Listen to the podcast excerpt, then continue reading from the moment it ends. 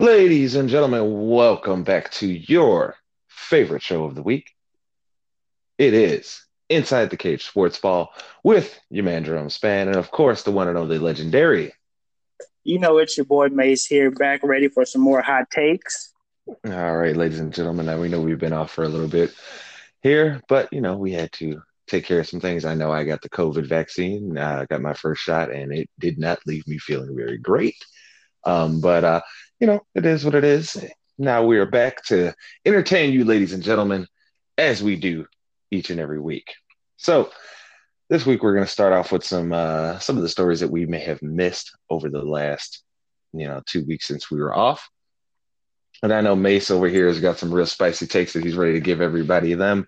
So, ladies and gentlemen, why don't we get right into it? Now, some things have transpired over the last week here that we I think we should start off with, and that starts with, most importantly, Jamal Murray tearing his A C L. Now, Mace, we were we have discussed the Denver Nuggets um, the past few shows on this on here, and we have talked about how neither of us truly believed in them being a championship team, right? We were both at the same point where it was like they're really good, but they're not a championship team. Well, now Jamal Murray is going down after they seem to be playing extremely good basketball since they had gotten Aaron Gordon. So with Jamal Murray going down, Mace, do you feel like now even their chances of making the Western Conference Finals are completely diminished?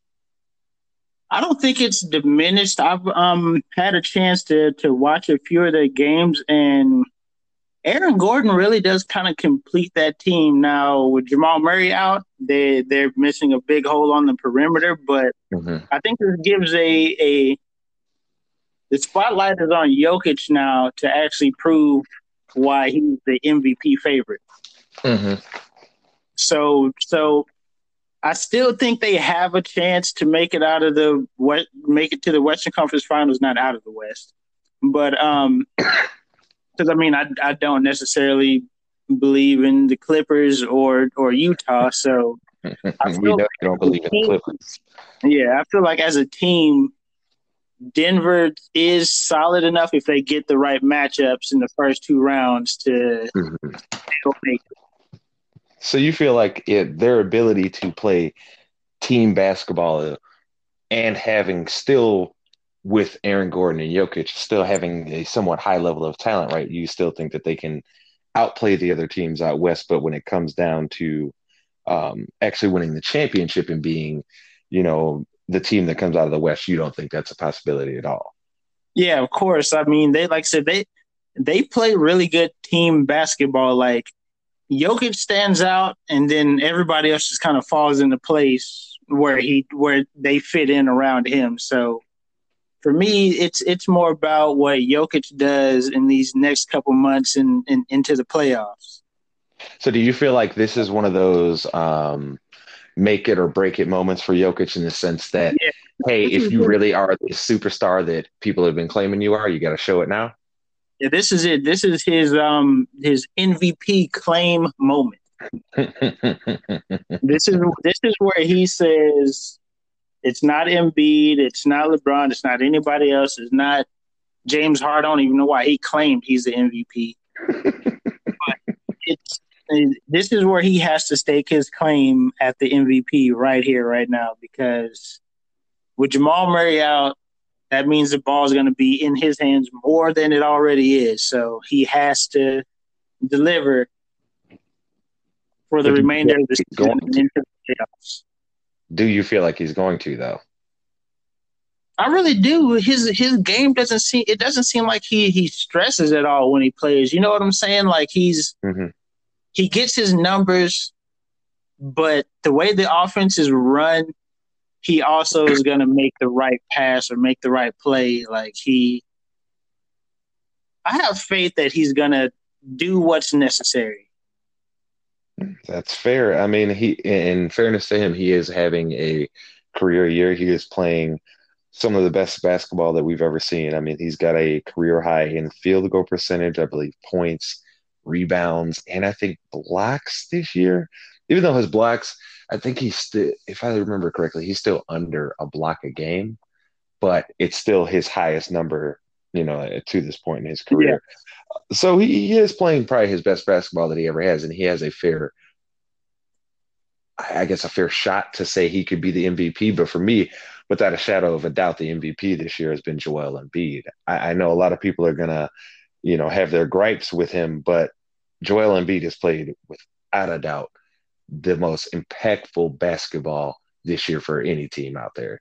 Without him, the 76ers are a lottery team. With him, they are a team that could potentially come out of the East. That's a fair, yeah, that's a, a fair assessment. I do. My only thing with Embiid is just his availability. If it wasn't for that, I mm-hmm. might have a different answer for you.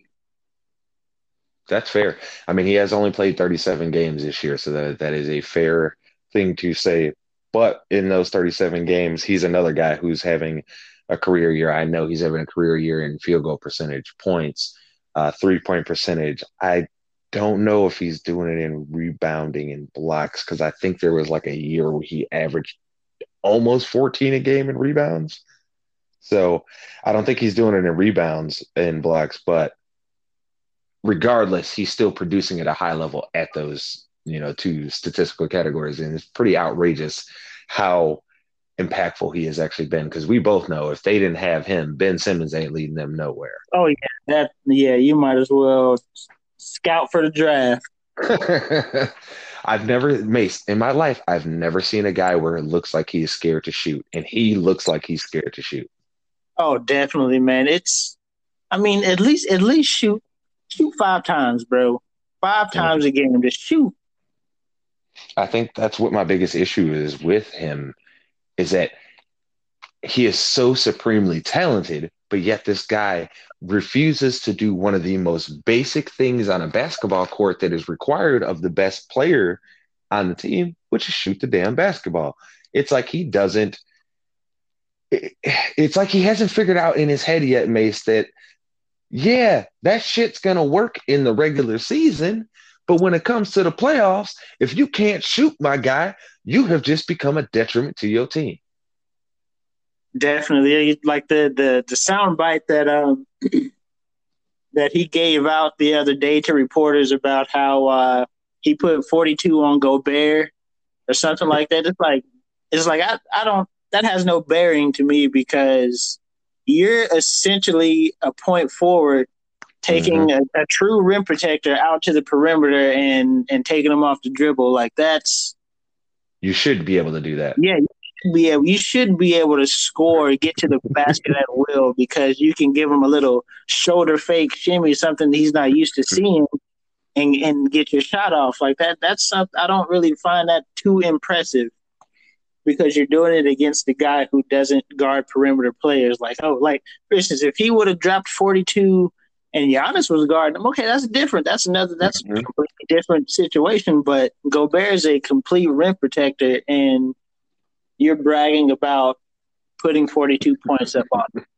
It's like, ooh, big wow. Ooh, Ben, you put up forty-two on him. Ooh, oh, my goodness. And I, that's how much they respect you, that they put their center on you like that. That's more of a detriment to, to you as a player, that they decide that it's better for their team to put the one guy that can protect the rim potentially mm-hmm. on a dude that's going to take him away from the rim just because he can't shoot and he can still sag off. That's a, that's a, that's an indictment on your ability to shoot more than, than anything.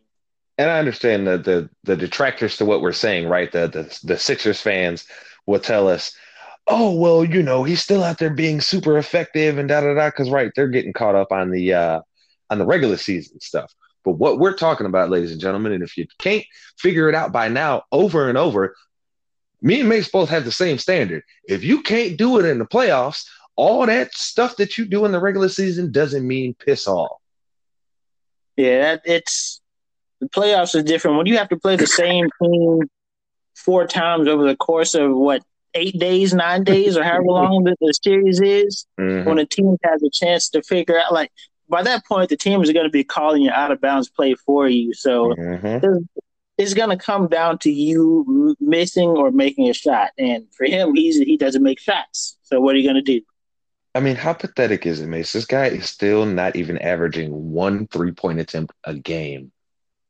A game. I mean, he's got to shoot at least one, like at least one. It doesn't it doesn't matter if he shoots the first shot of the game or, or whenever. Just pick a time, like just pick pick a moment in the game and say, I'm about to just shoot.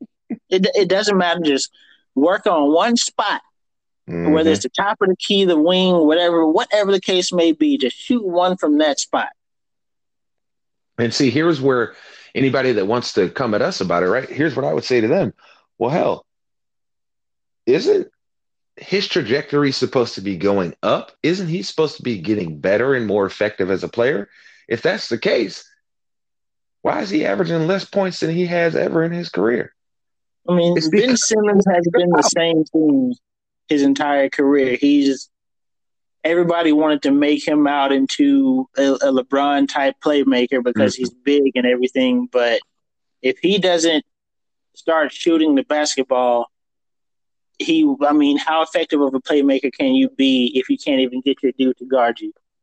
Him and Andrew Wiggins are the definition of the exact same guy from the day they came into the league till whatever point that they are now. Like him and Wiggins, their games literally have not evolved at all. Can you tell me where Wiggins' game has evolved, Mace? Because I can't. No, it's no. Like, I mean, you you have seven footers come in the league, and within three or four years, they're starting to shoot threes. Like mm-hmm. Simmons, you got to he he got to start shooting, man. He's got to. Bruh, I mean, for goodness' sake, both of the both of the Lopez brothers can at least make a three now, like pretty consistently. Both of them. And you know, just like I do, Robin for all those years was never a skill guy. He was never, never. a go out there and get your buckets guy. He was hustle. He was, a, he was your, yeah, he was your hustle, rebound, defense, and and, and garbage buckets. Man. He was to pick up the rebound off the ball, off the ground, and, and, and make it happen. Mm-hmm. And he can make threes for you now. So my thing with Ben Simmons is that at some point, my man, you got to step up to the plate because you will never reach the levels of success that you want in your career until you are able to consistently make a damn shot. You have to be able to. And I'm not even saying he has to make threes. That, that's what people have to understand. I'm not saying that. If, even if he becomes the mid-range maestro of the year, right, where this guy is literally anywhere inside that three-point line, he can pull up and hit a jumper in your face. Cool. But he can't. That would be good enough. I mean, look at DeRozan. DeRozan, man, DeRozan makes a living off of twos. Mm-hmm. Mm-hmm. I think I think there's something something some crazy stat about he has the highest one-on-one field goal percentage inside the three mm-hmm.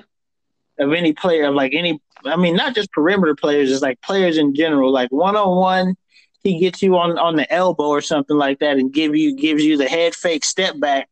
He's probably gonna make it. You have to think he makes his living off of mid-range shots, and it's like. You can still do that in the league. You don't necessarily have to be shooting twenty, twenty-five-foot jumpers. Mm-hmm.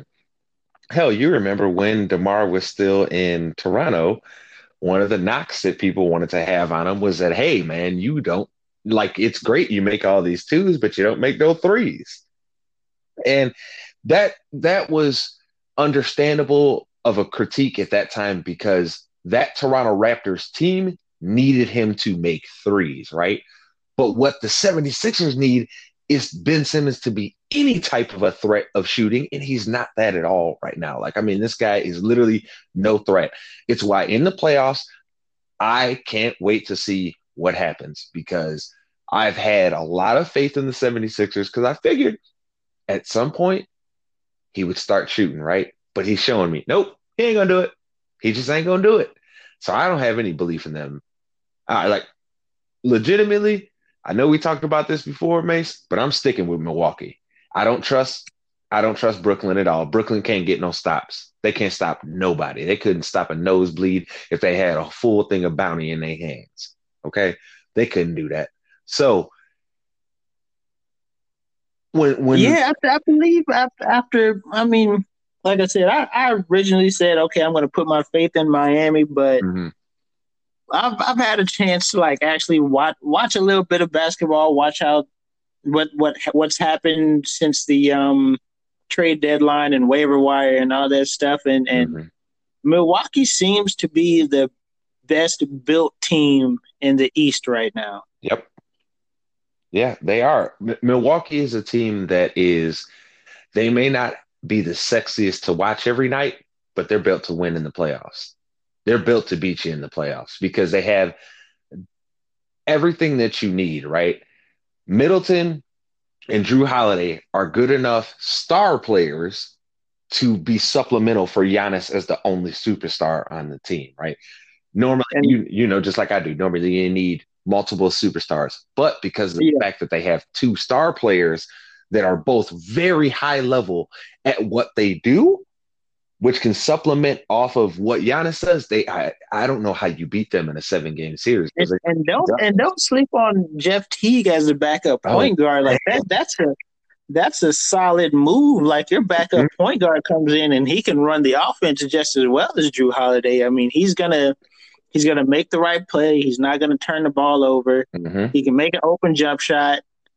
He can beat his man to the bucket. I mean, they when you look at it and, and you look at depth and everything, I mean, even with, with P J Tucker there now, now you have a – that man is a dog. You got a dog out there who's going to make an open jump shot. He's going to make his threes. Like he's, mm-hmm. he's what, four, he's mid forty percent or something like that from, from the corner threes. Like he makes I, his corner threes. I saw a weird uh, – this weird stat the other day where it was like basically talking about like – um.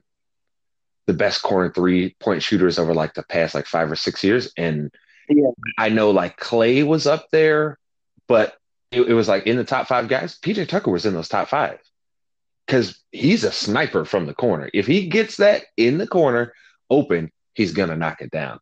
I know some people are going to say, well, he's been, he played like shit when he was in Houston this year. Well, I mean, what if he Houston had played play like shit?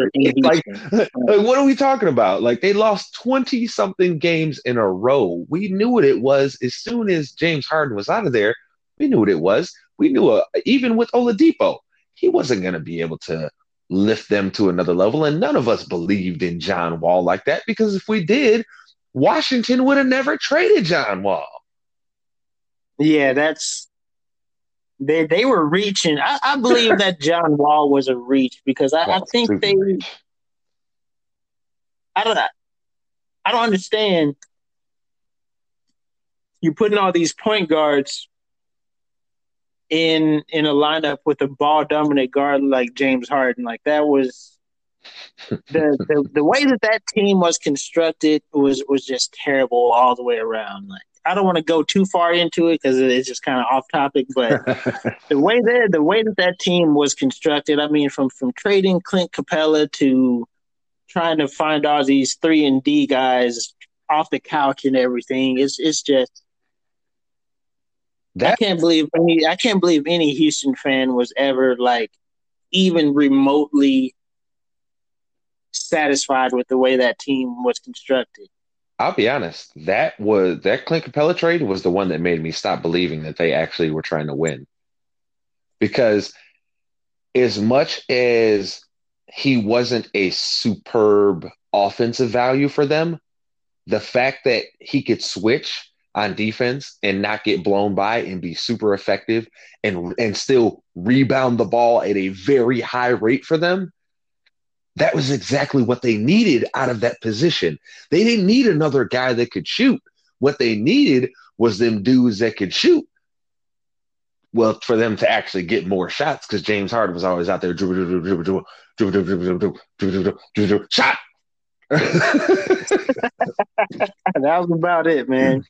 So, you know, they didn't need to make massive changes. Hell, they should have kept Chris Paul. What they should have done was change their offensive system, because the problem was was that even in that game that they lost to Golden State, right, where they missed the twenty-something threes in a row, right, if their offensive system was different and it dictated that they decided to go get it at the basket that game, they would have won that game. But they were so just set in their hearts on putting up threes, and it cost them at the end of the day.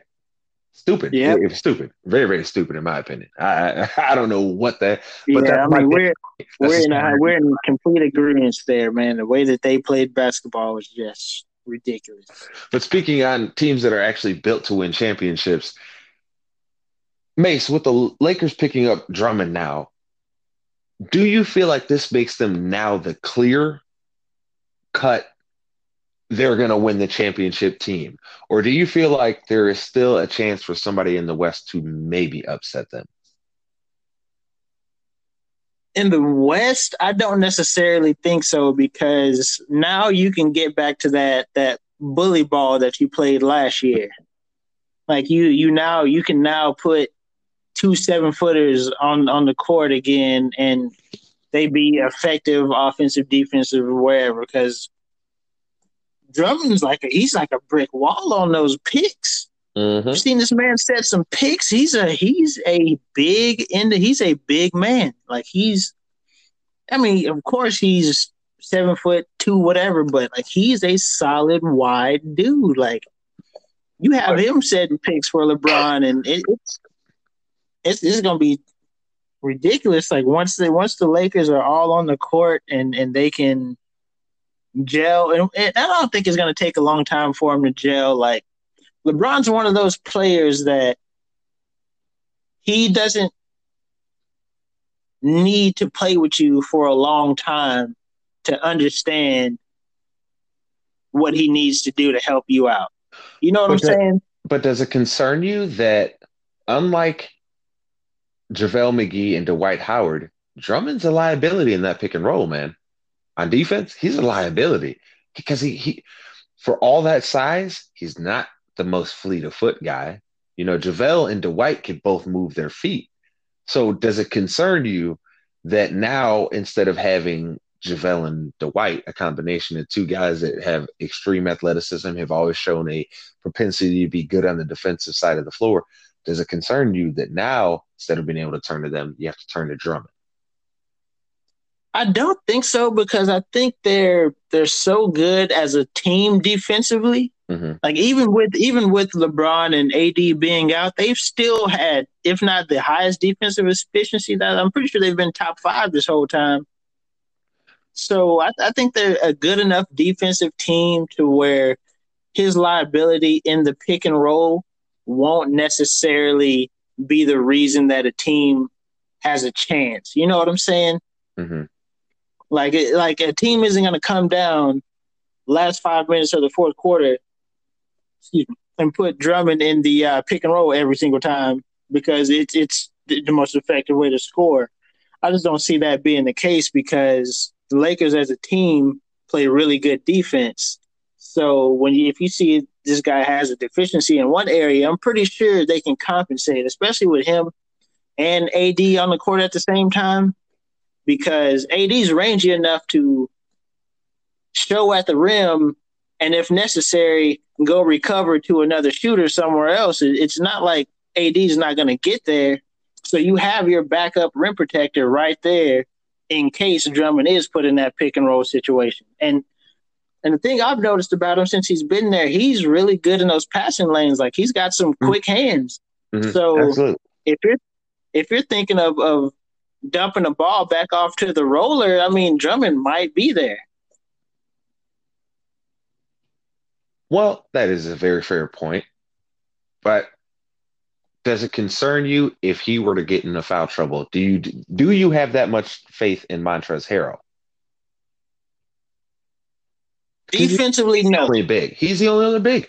There's not another big on that on that bench that you can depend on that's worth anything at this point. So it's between him and Harrell of who's going to be out there for you, right? I, what think, happens if Drummond's in foul trouble? What happened then? What What do you do then? Well, you got to think there's only there's legitimately only two teams with a with a big man that that'll probably hurt you near the rim. You have Denver and and Utah. Because I mean, Ayton, he's too he's too light in the pants still. he ain't he ain't he ain't going he ain't gonna bully nobody at the rim. But you don't so, have to bully someone just to get him in foul trouble, though. You know that. First, yeah, will come out there and just blow the whistle on you real quick, and then you're in trouble. But but I'm I'm saying that as far as like if Drummond goes into foul trouble, who are they going to put in there? Like Montrezl Harrell, he's not an individual defender. Like I said, he's he's not. I'm not. He's nothing special, nothing great. Not even a good defender, if you want me to be honest with you. But like I said, the the, the Lakers team defense has not dropped. See, which is the point I'm really trying to make here. He, Montrezl Harrell is all energy. That's what he is. He's the energy guy. He's the guy where if you just need an injection, you know, one of those shot in the arms, he's the guy you put in because he's going to go out there and give it his all every night. With everything I said, got- I will say this, though. I do still believe that the Lakers, barring, you know, A D and LeBron coming back both healthy here, I do still see them winning the championship this year. I don't see anyone else being able to beat that team because they are too they're too good as a team playing together. And then when you have the best player in the league and then a guy that's probably top five, top ten easily in the league, right? I don't know how the hell you beat that. I don't know. You can't because – I mean, A D, he showed he showed the capacity to hit big shots. That's not a concern for you. If you get if the ball is out of LeBron's hand, I mean, A D can it's it's just as effective mm-hmm. in in the final minutes of a game. So it's it's one of those situations where, as as long as those two are on the court, it's really kind of hard to see anybody beat them.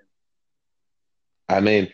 When you have that type of freak athleticism, it's hard to go against that. And speaking of freak athleticism, I really got to ask you here, Mace. So we've all been seeing all this nonsense going on with Justin Fields, even after the impressive pro day performance that he had in his first one. And he seems to have had another impressive performance at his second pro day.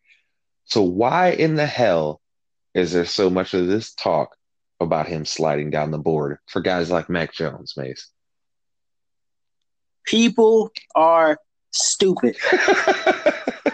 I'm, I'm just going to put it to you straight like that. People are stupid. You trying to tell me that for the last three years when Justin Fields has stepped on the field, he's been probably the best player on the field? I mean, barring them having Chase Young at Ohio State, um, mm. the year before and, and two no. years before that. I mean, even then you have an argument for him. For over three years, he threw said, nine interceptions. I believe it is nine. That's it.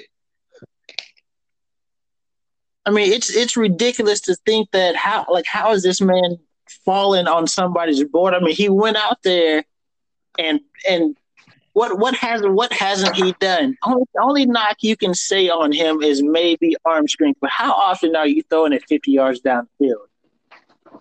But Mac Jones has the weakest arm of anybody in this draft. That is true. They, I mean, Alabama really didn't. Alabama tested you down the field because their receivers were better than their D Bs. It's not like Mac Jones was just throwing dudes open. Yeah, and on top of that, how can you knock Justin Fields for being great, going out there doing what he has to do, but yet you don't knock Mac Jones for having two of the best wide receivers we may have seen in college football in the past ten years. And, and another thing, like everybody wants to, people people take stock over who you've played. I mean, who hasn't Ohio State played and Justin Fields looked good against. You know what I'm saying?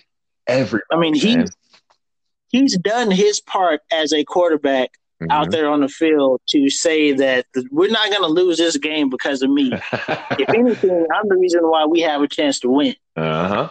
So so for him to, to be sliding like this, like I said, all I can sit here and say is that people are legitimately stupid. Like, if the Jets go out and get anybody other than, than Justin Fields, they're just gonna be they're just gonna suck for the for another ten years.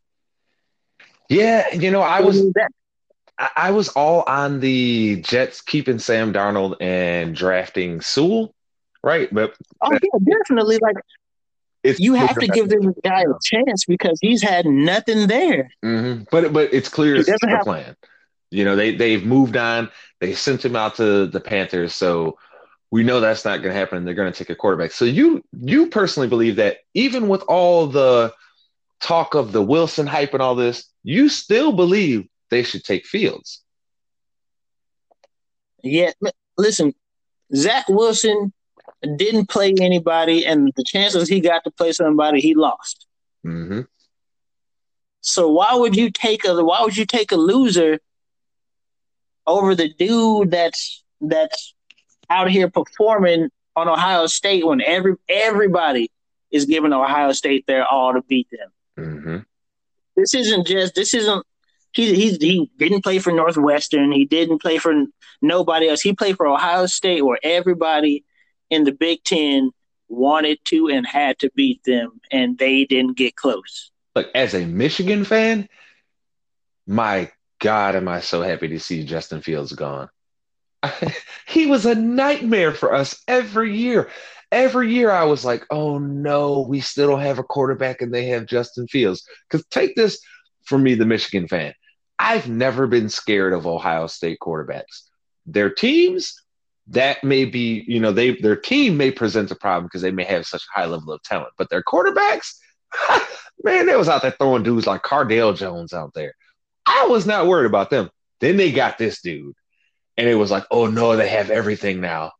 Oh, no. Right, and he, he came in and did nothing but prove why he needed to be their quarterback. It's um, it's pretty, it's pretty outrageous how good he is. The thing that bothers me the most about this entire Justin Fields thing is that you're just hearing all the old racial tropes that they're trying to use on this man again. And I know people always want to believe that these teams are doing whatever they can to win, right? But that's not the truth. No. It's and uh, just truth. just to add on top of that real quick, um, I want to say it might have happened today or maybe yesterday with um, Trevor Lawrence coming out with that Instagram post or tweet or whatever the case it was, talking about he's going into this without a chip on his shoulder, nope. blah, blah, blah. He loves football, but he kind of basically out there saying that football isn't the end-all, be-all for him. So that was – Can you imagine if Justin Fields said that? He might be a second-day pick so if he said was, something like that. That was in a Sports Illustrated interview that he did. Okay, and, okay, okay. Um, no, you're right. You're one hundred percent right. If Justin Fields said that football wasn't his end-all, be-all, yeah, you're right. They might mess around and be like, he ain't getting picked to the second day. or or he'd have an Aaron Rodgers-like slide where all of a sudden he slides all the way to the back of the draft and he ends up going to a good team and then he makes everybody else look really, really stupid. But yeah. But like I said, if, if he's not picked number two at the Jets, which like like you made the point, the Jets should have never even traded Sam Darnold. Mm-hmm. And you, you got to give this man some help. I mean, he's had a different offensive coordinator every year he's been there. Adam Gase is, is terrible as a coach. I mean, give this guy a, give this guy some protection, or go out and give him a number one and Jamar Chase, and, and see what you got. Mm-hmm. And, and that's why I didn't understand. Because he, he's throwing he's throwing to to nobody's, and he's got nobody protecting him. What do you what do you expect? That's why I just didn't understand why they didn't at least see what they had here, right? Unless it is a thing where the G M has already got like kind of some ratings on the quarterbacks that he believes are going to be coming out next year, and he doesn't feel like that any of those guys within the next two years are going to be as good, right? I can understand that then, right? But still, man, even if you draft a quarterback right now, that doesn't fix the fact that your offensive line sucks, that your skill positions suck, and that your defense sucks. That doesn't fix any of that. So to me, it would have just made more sense for them to say, we're going to keep our picks. We're going to keep Donald, see what he has. If we do a better job protecting him and giving him some better skill position players around him. And like you said, better coaching, because Adam Gase is one of the worst coaches I have ever seen in my life, ever. He look, if Adam J, if Adam Gase ever gets a head coaching job again, you know this league is on nothing but bullshit, because whatever team that is, you know they don't care about winning, plain out and simple. None whatsoever, man. This man has done nothing but prove why he does not need to be the coach there. He's. Uh, I mean, every year you fire your offensive coordinator for what? You you got a young quarterback here. At least give him a chance to learn with some with one person. You know what I'm saying? Like, give him and give yourself a give. Like, give. They should have gave Sam Darnold either protection or a actual threat out at, in the skill position. The thing, and right. been like, okay, you're on your fifth year option. Let's see what you can do, man. Let, we got to figure it out. Yeah, I, I just at some point you have to be smarter about the decisions that you make because, hey, I get everybody wants to have that, you know, that fresh quarterback and everything, but it's been proven over and over that yes, you need that talented quarterback. But you'll have much more success if you set up the core of your team before you have that quarterback in place. You know why? I mean, look at Cincinnati. Oof. They Joe before Burrow. They were getting Burrow and all that, they were um, they were actually starting to build their offensive line. I mean, yeah, he he ended up getting hurt in a terrible injury and whatnot, but they were. They have a solid team. Like I'm, I'm not gonna sit here and say Cincinnati is a playoff team, but they're not a pushover like the Jets. No, they're not. They actually played a, quite a few competitive games last year, so I have to give them their credit. I can't call them a straight pushover. But again, this is why I think it's a better move to get that core in place first. And then get the quarterback. Because you know why Kansas City and why Patrick Mahomes has been allowed to look excellent since day one as a starter? Because that team was already rip-roaring and ready to go. So all they had to do is, was, oh, now we just need the quarterback that's going to elevate us to the next level. And that's what they got. I mean, you look at you look at a team like San Francisco. When healthy, that defense is terrible to go against. Mm-hmm. If they get somebody that can complete ten passes, what do you do? ten. That's that's it. Just ten. Just complete ten. Yeah. Because Garoppolo can't even attempt ten. So I think me and you both agree that if Fields is in place, the Niners – without a question, need to run to the podium and say Justin Fields. I think we both are looking at Mac Jones as a pick and saying, you got to be an idiot to do that. So you have to be a complete idiot to pick Mac Jones ahead of Justin Fields. So to not get stuck in the mud there, next in line of the Falcons, what do you think the Falcons should do with that pick? Should they draft somebody or should they move out of the pick and try and get Um, uh, uh, more of an, an accumulation of picks to build up because, man, they don't really have a good core right now either. They don't have a good core, and they're in a bad spot with Matt mm-hmm. Ryan's contract right now. Mm-hmm. You got an aging guy who's eating up a lot of your, your cap.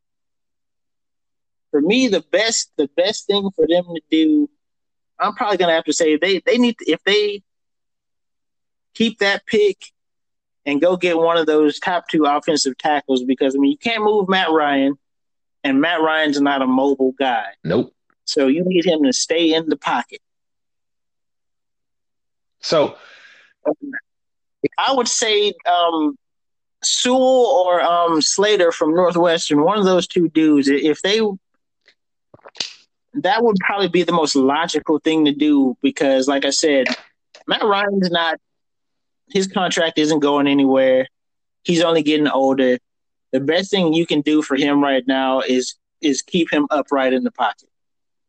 But let's talk crazy hypothetical here, right? Let's say they go that offensive line, lineman and then they trade Julio so they can come back in and get – one of those uh, young wide receivers. Do you feel like that puts them in a better position to have a brighter future sooner? Or do you feel like they kind of need to ride it out with Julio and just see what they can do if they just build the rest of the team back up? I think you got to ride it out, man. Because um, even if a team is willing to offer you, let's say, a first and a third, let's say the pick's like well, fifteen. That one, okay, you might have to do because there, there's a, there's a, some pretty solid receivers in this draft. I mean, I'm pretty sure we'll they'll be picking receivers who are gonna make a, a an impact on their team year one, probably well into the third round. You know mm-hmm. what I'm saying? Like there's a there's a pretty fair, decent amount of dudes in there who, who if they go to the right team, are going to be effective year one. So, in, in that scenario, yeah, I, I would say, hey, you, I mean, I'm I, I don't doubt Julio's skill, even in his thirties. Like I'm I'm I'm Julio all the way, but mm-hmm. given everything that that team needs, like you said, if they can if they can. go get the protection from Matt Ryan and get back into the first round and, and maybe one of those maybe one of those those those um those high one of those linebackers drop for them or, or they go secondary or whatever the case may be. Their defense mm-hmm. is terrible. They so need help. So you don't feel like that they should go quarterback. No matter what, you don't think that quarterback is the right move for them in that pick. I don't think so because at that point who who's who's left? Maybe Trey Lance and Mac Jones. If you move back in into the first round, and you need help immediately. But couldn't Trey Lance? But but, but the, hypothetically, right? Couldn't Trey Lance be a perfect pos, uh, position for them because they can let him sit on the bench for two years while they're you know, hell, even a year and a half to let him sit there, develop like they want him to, and build the rest of the team up because they're not going to be like it, it's. It would shock me if within the next two seasons, the Falcons are actually a playoff team. It would shock me because they don't have the things that are in place that they need to do that, right? Their team has aged in a lot of positions. I mean, hell, they wasted Trufant's career for all those years. Uh, with with as good as that guy is, man, he should have had more chances in the playoffs, right? Like that guy was a lockdown corner. But I... I don't know. I, I think I really feel like they should go quarterback. I, I understand your your your your logic, Mace. Don't get me wrong. I get it. But I think it'd be foolish right now for them to pass up on the opportunity to get a quarterback because even though I don't think they're going to be a playoff team this next year or the year after, I think they're in that spot where I like to call it Jeff Fisher hell, where you're either going to be seven and eight or seven and nine or eight and eight. You know what I mean? I don't because yeah. I think a, a big part of the reason they were so bad this year too was they had a lot of injuries, man. They had a lot of guys, especially in their defense, go down early in the season, and from there there was no recovery. Um, but I don't know if a team like the Falcons can afford to pass up on this opportunity to get a quarterback in place because you're not going to make the playoffs these next two years. So you're still going to be picking relatively high. You can still build up your team and add in more youth. And then, hell, when you get, let's say, two seasons from now, when Trey Lance is in there, you maybe are getting that last great year out of Julio, and you might be able to make a special run with that team. But if you're going to just stay – because I, I, I want them to build their core up. They do need to build their lineup. But I think they're in such a unique position because – Because of that Matt Ryan contract, they're stuck with him for probably like three, like three years, right? He's probably going to be in that team for at least the next three. So why not get your guy now? So even if you got to sit Matt Ryan in the in, in year three, right, or year, you know, uh, a, a season and a half in, you got to sit him. You at least already got your guy there, and now you can see can this guy play or not. Mm-hmm. He's going to have Julio and, and Calvin Ridley. I mean, exactly. Every year in the league, Calvin Ridley just gets better, Woo. man. I mean, it's filthy. I mean, it, it, it's it's it's ridiculous, man. I mean, every year this man just gets better, and it's like, yep. Can you really single cover Julio to double Calvin Ridley? Nope, nope.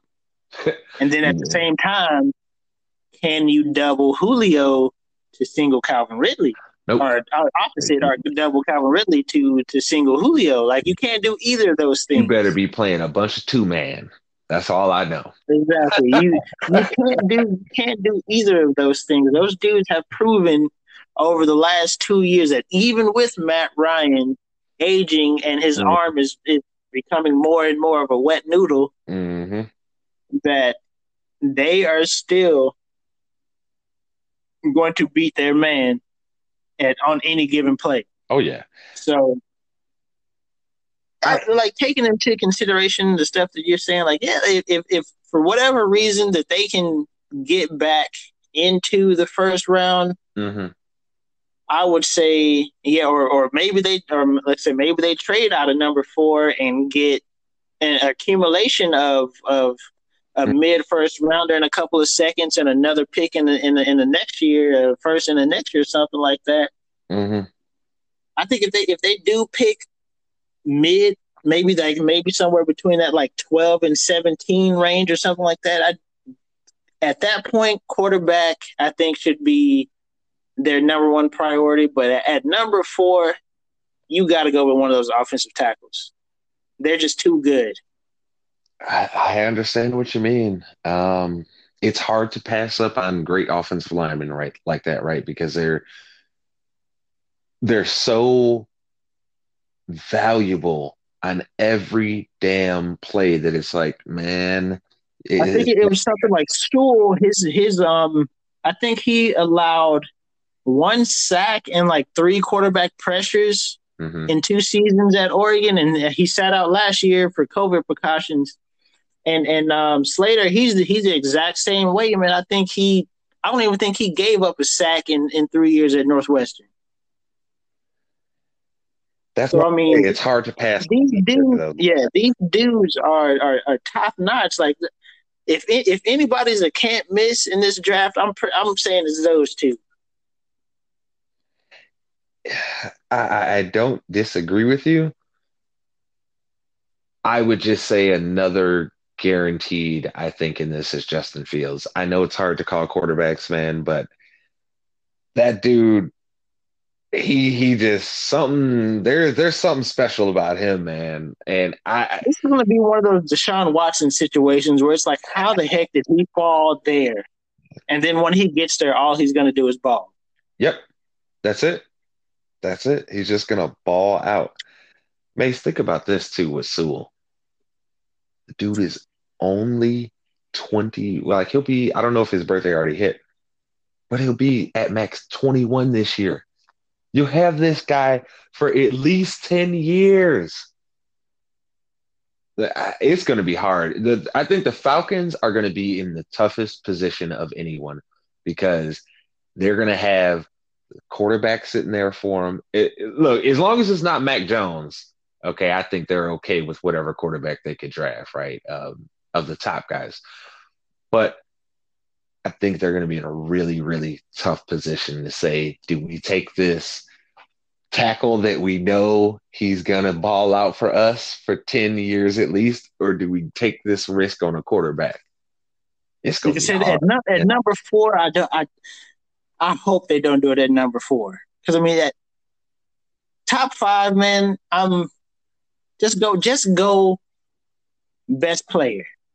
Mm-hmm. Like, I understand needs and all. Yeah, number one, you got, like, Jacksonville. They got a new coach, new everything. They they need a quarterback. Like, that's their biggest need. But top five, go best player and, and live with results. You got to. You have to. You, you got to live with them.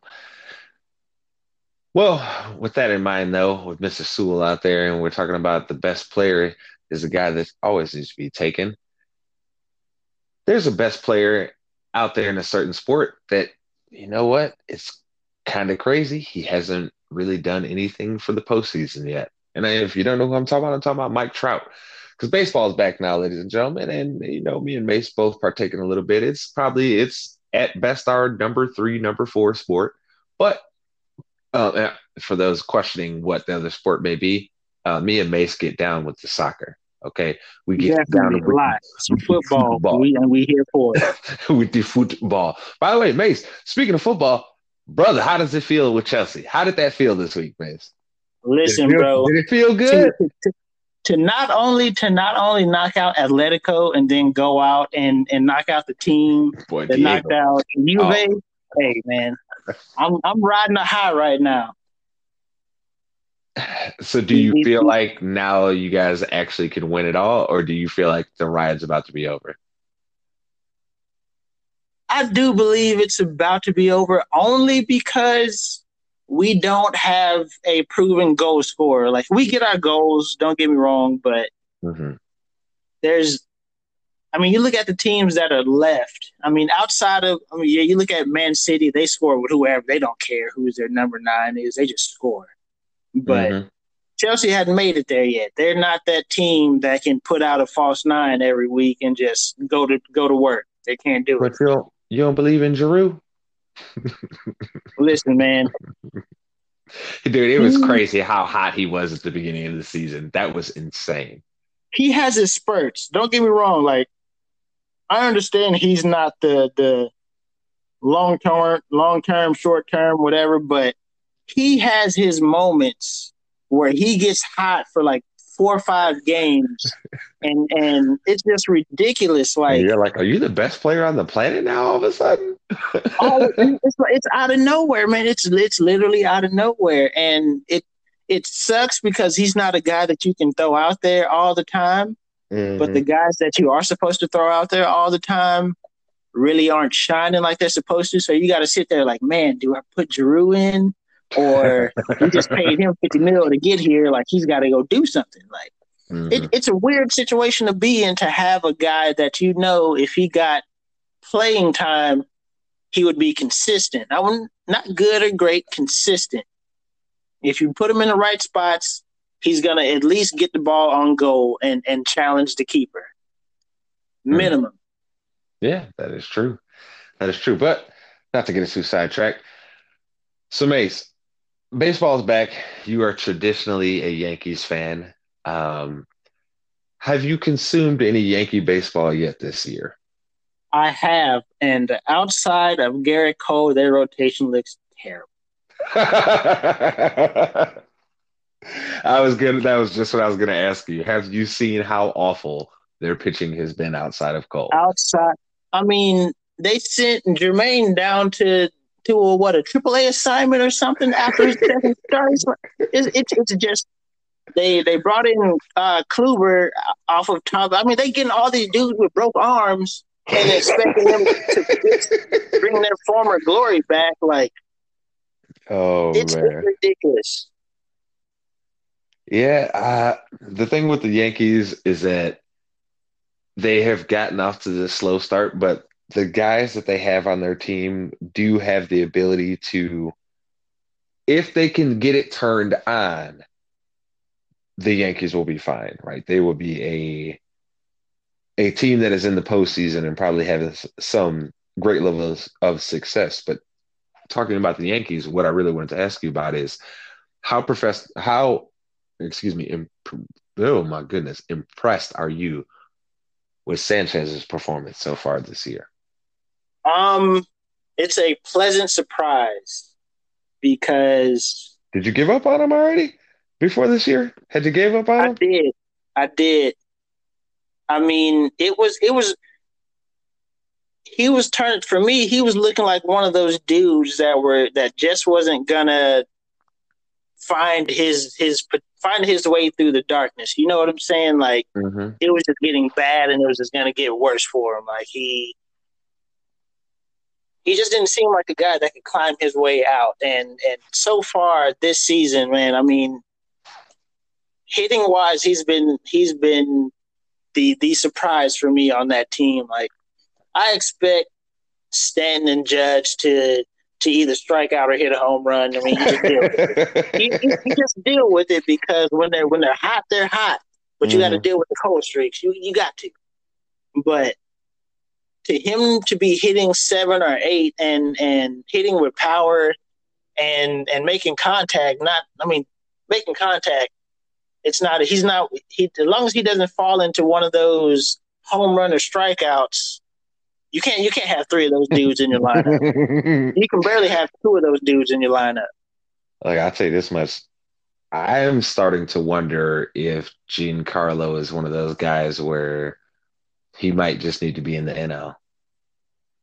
Because you know how sometimes that happens in baseball, right? Where all of a sudden a guy switches league and it's like he sucks terribly, he's awful. Then all of a sudden he's back in the league he was always great in, and he's right back to doing things again the way that you expect him to.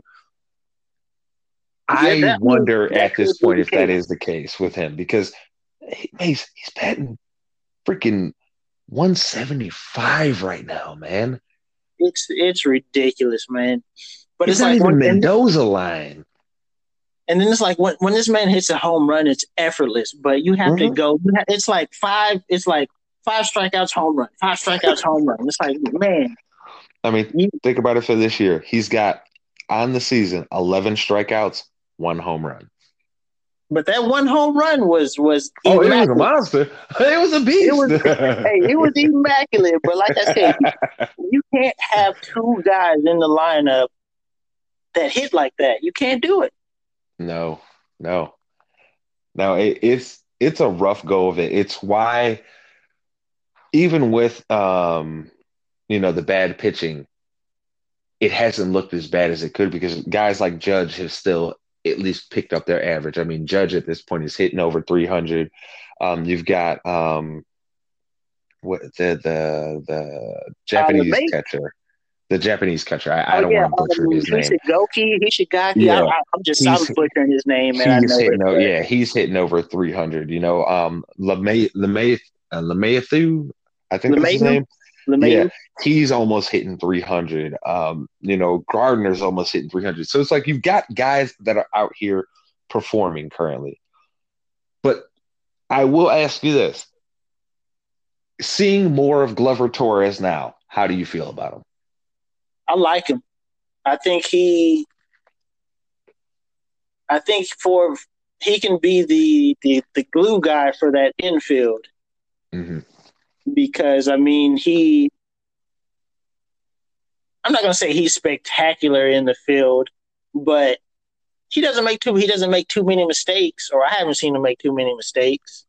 Mm-hmm. And he's he's a contact hitter that can that can give you power when you need it. Mm-hmm.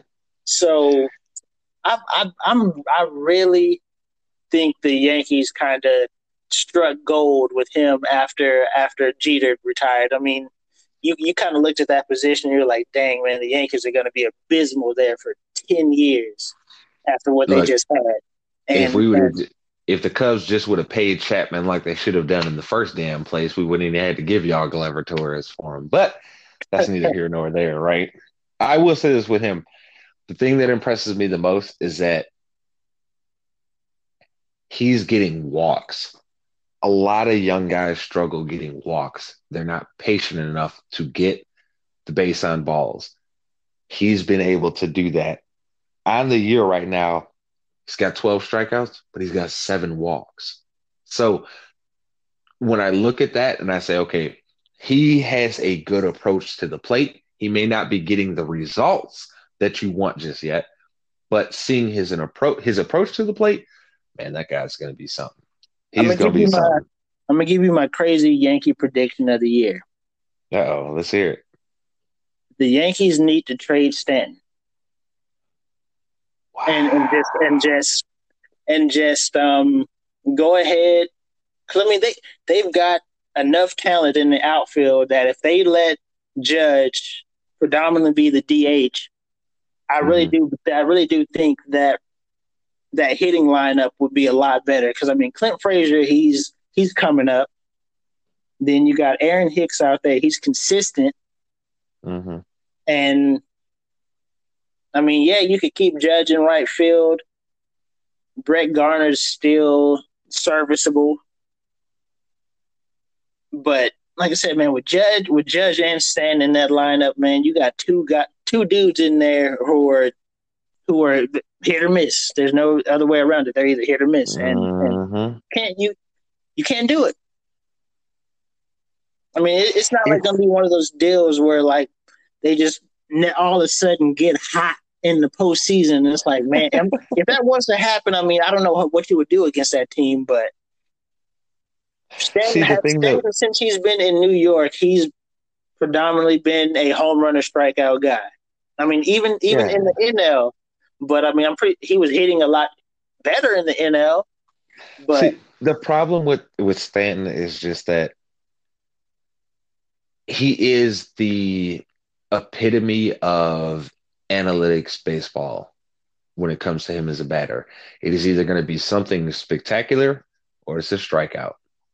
And that is not – I I know a lot of people don't get this, but there is a such thing as a valuable out in baseball. A sacrifice fly is a valuable out because it can either advance your runner into a, a better position to score, or it can score your runner. So not every out counts the same. I've had um, a friend of mine, he tried to argue with me on this some years ago where he wanted to say that, oh, no, all the outs are the same. And it's like, no, a strikeout, you can't advance the runner. A strikeout, you can't get a uh, – you can't have your runner run in from home plate and score. Or run into home plate, excuse me. No, you're stuck. It's just a strikeout. You just got a damn out. That's it. And think about this for a second. You give out that situation of, of um, trading Stanton. You can either move, you could move either Judge or, or Sanchez into that D H. Sanchez, on the days that he's not catching, you can move him into that D H. He's been hitting well enough right now to warrant a, a place in the lineup as a D H if something like that was to come across. But there's you, you you're trying to tell me that there isn't a team out there that would maybe trade their number two, number three dude in the rotation for Stanton right now? I'm sure there is, but do you think the Yankees are already giving willing to give up on that? I don't know. I, I would hope so, man, because I mean you, you, they've had enough time to see it, man. It's it's home run or strikeout, home run or strikeout, and if Judge. Doesn't if Judge stays if he stays up his batting average where it is, okay, that's fine. They can, they can probably manage it. But if Judge dips or if Sanchez dips, you can't have those two dudes and Stanton out there swinging for the fences and missing.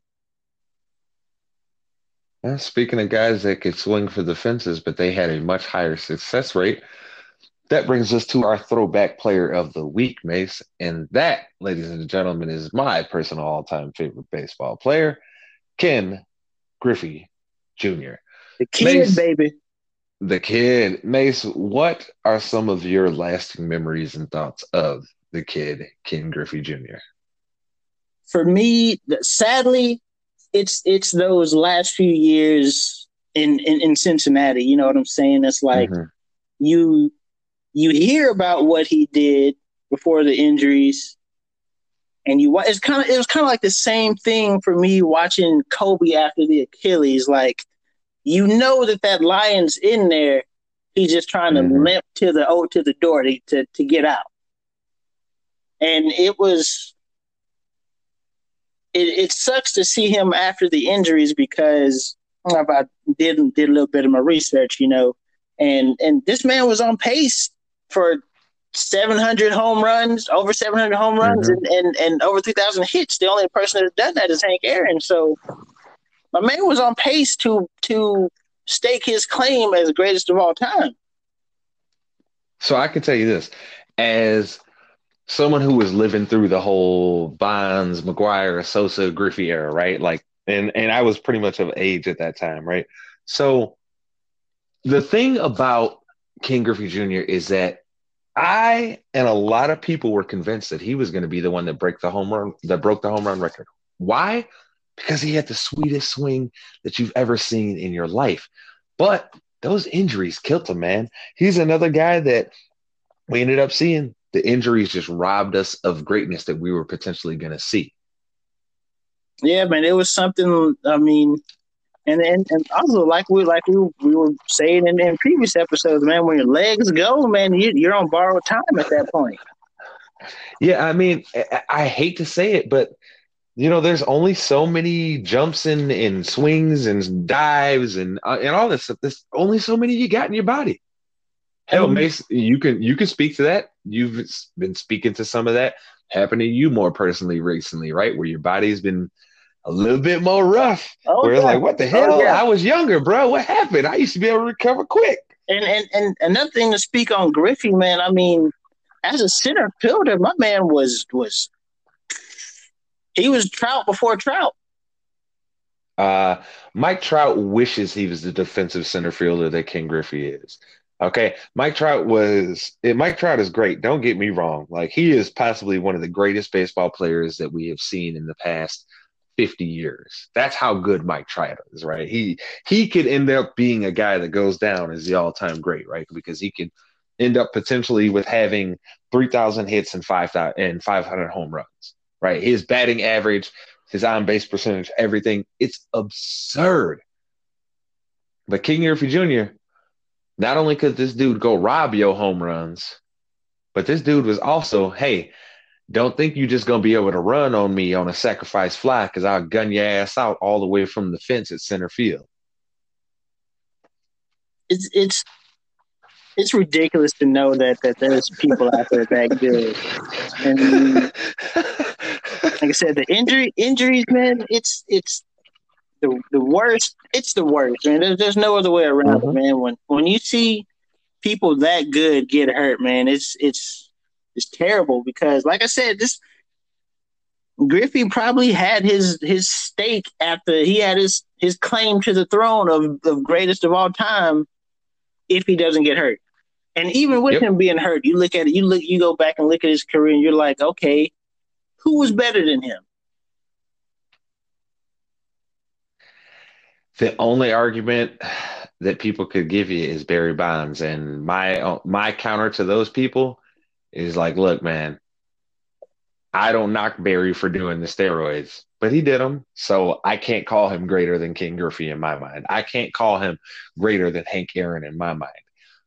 Now, is he the all-time home run king? Not a damn doubt about it, because there was a bunch of other guys out there doing steroids. There's been guys cheating in baseball for as long as baseball has been running, right? So I'm not knocking him and, and trying to hold some, you know, extra – Uh, you know, it's an extra standard for him only. I'm not saying he's like the only cheater, but if you're asking me for my opinion on who's the best, it's Ken Griffey Junior, dog. Yeah, man. Nobody, without a question. Nobody can. Nobody can swing can swing a bat like him, man. It it's sweetest say, swing even, ever. Even in even in his his later years, the swing was still there. Oh yeah, oh yeah. Like I said, like I just, said, you you knew the line was in there.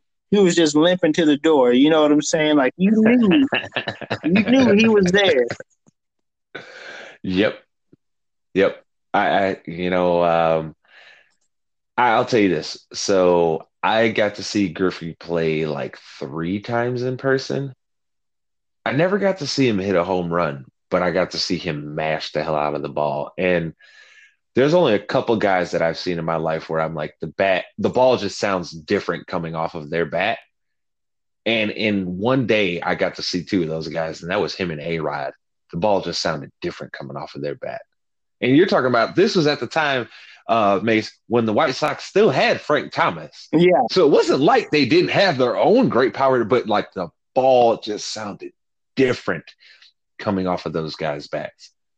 It's kind of crazy. I don't know who who can reach that level of stardom as a baseball player now. I don't know. Because baseball is in such a different place in our society that I don't think that we'll ever see another star the level of people like the Griffies and the Bonds and stuff like that of baseball. Because look at Mike Trout, right? Mike Trout's, like I was just saying, possibly one of the greatest baseball players that we've ever seen.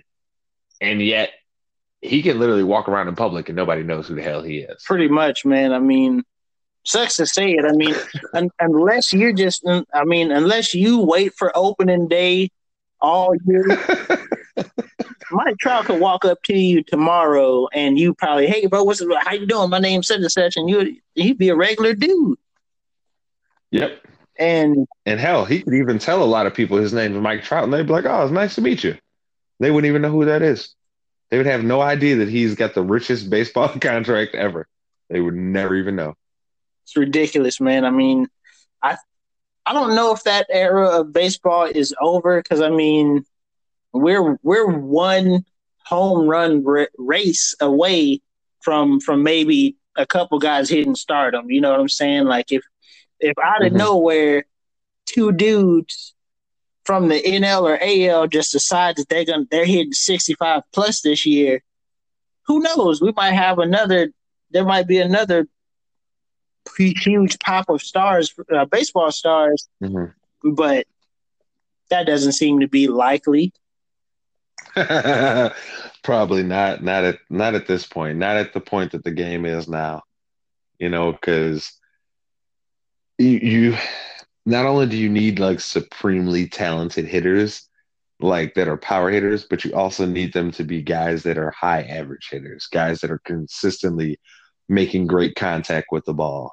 You know, like, you've got and your, there's just not a lot of those guys in baseball. So right you've now. Got your Altuves who are who are high average hitters who who might get you twenty-five, thirty home runs a season, but it's like, ah, okay. But let let that three hundred hitter hit fifty-five, sixty.